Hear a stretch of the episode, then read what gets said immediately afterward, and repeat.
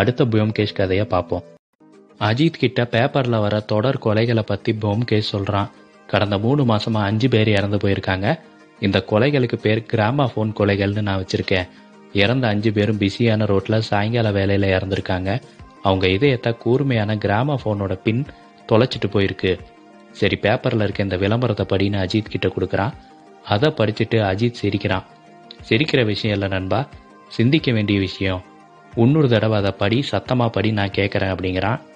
உங்க வாழ்க்கையில இருக்க தடங்கள் பாதையில இருக்க முள்ள நீக்கணுமா? என் கிட்ட வாங்க நான் உங்க வேலையை முடிச்சு தரேன்.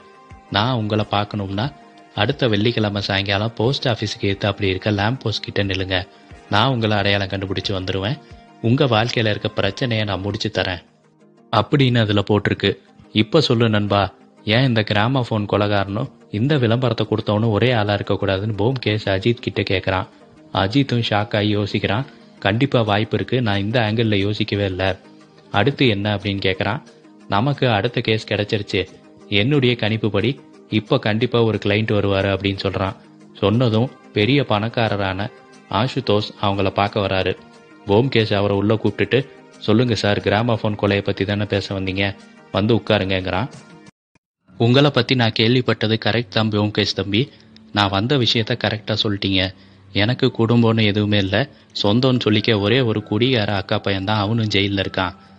என்னை யாரோ கொலை பண்ண பார்க்குறாங்க எப்படியாச்சும் என் உயிரை நீங்கள் தான் காப்பாற்றணும் அப்படிங்கிறாரு. என்ன நடந்துச்சுன்னு சொல்லுங்கன்னு போம்கேஷ் கேட்குறான் வழக்கம் போல் வேலையை முடிச்சிட்டு நான் வீட்டுக்கு போயிட்டு இருந்தேன். பிஸியான ரோடு காரு சைக்கிள் எல்லாம் போயிட்டுருக்கிறப்ப யாரோ ஓங்கி என் நெஞ்சில் குத்திட்டாங்க. ஃபுட்பாத்தில் போய் நின்று பார்த்தா பாக்கெட்டில் வச்சுருந்த கடிகாரம் நொடுங்கி இருந்துச்சு. இது மட்டும் இல்லைன்னா இந்நேரம் நான் புணமாக இருந்திருப்பேன். யார் என்ன கொலை பண்ண ட்ரை பண்ணுறாங்கன்னு தெரியல. நீங்கள் தான் காப்பாற்றணும்னு கேட்குறாரு சரி உங்கள் சொத்துக்கெல்லாம் வாரிசு உங்கள் அக்கா பையனா அப்படின்னு போம்கேஷ் கேட்குறான் இல்லை அப்படின்னு சொல்கிறாரு சரி யார் வாரிசு அப்படின்னு கேட்குறான் அது என்னோட தனிப்பட்ட விஷயம். இதை மட்டும் கேட்காதீங்க அப்படிங்கிறாரு. சரி உங்கள் சொத்தோட வாரிசு யாருங்க யாருங்கிற விஷயம் வேற யாருக்கு தெரியும் அப்படின்னு கேட்குறான் எனக்கும் என் வக்கீல் விலாசுக்கும் தான் தெரியும். சரி உங்கள் வாரிசுக்கு அவங்க தான் வாரிசுன்னு தெரியுமா அப்படின்னு கேட்குறான் இல்லை போம்கேஷ் அப்படி எதுவும் இல்லைங்கிறாரு. சரி நீங்கள் பயப்படாமல் வீட்டுக்கு போங்க. நாலு நாளைக்கு வெளியில் வராதீங்க.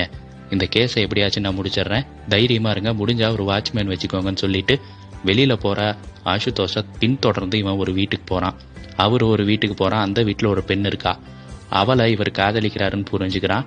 சாயங்காலம் வரைக்கும் வெயிட் பண்ணிட்டு அவர் போனதும் அந்த பெண்ணோட வீட்டு கதவை தட்டி வக்கீல் ஐயா விலாஸ் என்னை அனுப்புனாரு.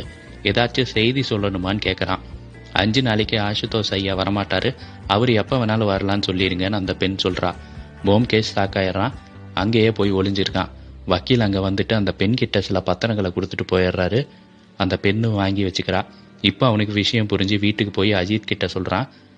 ஆசுதோஷ் ஐயாவை கொலை பண்ண ட்ரை பண்ணது அவளோட காதலியும் வக்கீலும் தான்.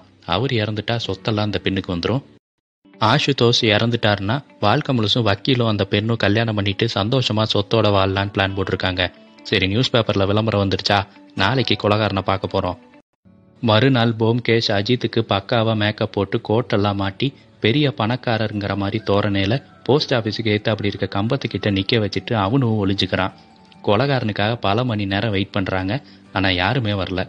கூட்டத்துல இருந்து ஒரு ஆள் வந்து அஜித் கிட்ட ஒரு லெட்டரை கொடுத்துட்டு கூட்டத்தோட கூட்டமா காணாம போயிடுறாரு.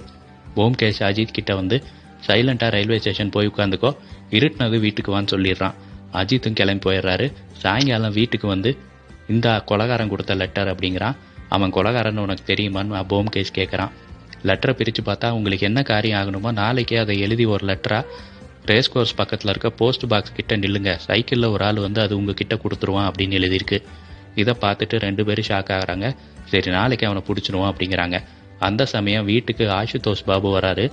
என்ன சார் உங்க காதலி வக்கீலோட ஓடி போயிட்டாளா? அப்படின்னு போம்கேஷ் கேட்குறான் அவரும் ஷாக் ஆகிறாரு. ஆமா தம்பி உங்களுக்கு எல்லா விஷயமே தெரிஞ்சு போச்சா? அப்படிங்கிறாரு. இனி கவலை இல்லை. அவங்க உங்களை கொலை பண்ணுங்கிற மோட்டிவே முடிஞ்சு போச்சு. வீட்டில் போய் நிம்மதியா இருங்க. எப்படியும் கொலைக்காரனை ரெண்டு நாளில் நான் பிடிச்சிருவேன் அப்படிங்கிறான். சரி நான் உங்களை நம்பி போறேன் அப்படின்ட்டு அவரும் கிளம்பி போறாரு. மறுநாள் காலையில அஜித்தையும் போம்கேஷையும் பார்க்க அவங்க வீட்டுக்கு ஒரு எல்ஐசி ஏஜென்ட் வராரு. அவரு தன்னோட பிரச்சனையை சொல்றாரு. என்னோட இன்சூரன்ஸ் பாலிசி எல்லாம் மற்ற கிளைண்ட்டுக்கு மாற்றி எதிர் கம்பெனிக்காரன் பறிச்சுட்டு போயிடுறான் அப்படிங்கிறாரு. ஆனால் பேப்பரில் வர விளம்பரத்தை பார்த்து நான் அந்த இடத்துக்கு போனேன். பார்த்தா இப்படி ஒரு லெட்டர் கிடைச்சிது. இந்த கொலை கொள்ளைலாம் நமக்கு வேலைக்கு ஆகாது. எனக்கு வேற பிரச்சனை தான். எப்படியாச்சும் நீங்கள் இந்த பிரச்சனையை முடிச்சு கொடுங்க. ஏன் நம்ம போலீஸ்கிட்ட போகலாமே அப்படின்னு கேட்குறாரு ஒன்றும் தேவையில்ல. நீங்கள் பயப்படாதீங்க. இந்த விஷயத்தை நான் பார்த்துக்கிறேன். சாயங்காலத்துக்குள்ளே முடிவை சொல்லுங்கன்னு கேட்குறாரு நீங்கள் போயிட்டு நாளைக்கு வாங்கன்னு அனுப்பி விட்டுறான்.